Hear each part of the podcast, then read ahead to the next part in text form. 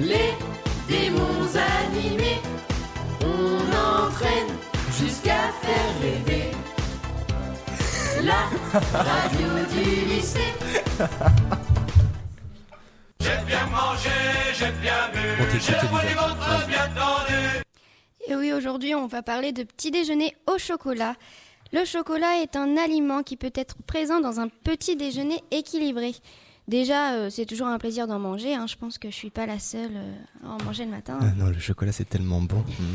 Ça, ça, fait- ça, ça rend bonne humeur en plus. Exactement. Ensuite, il présente des vertus anti-stress. Il possède également une belle quantité de fibres, autant que le pain complet, ce qui est important dans un petit déjeuner. La seule règle est de manger 3 carrés de chocolat maximum le matin. En plus, cette quantité ne menacera pas du tout votre tour de taille, mais n'en abusez pas.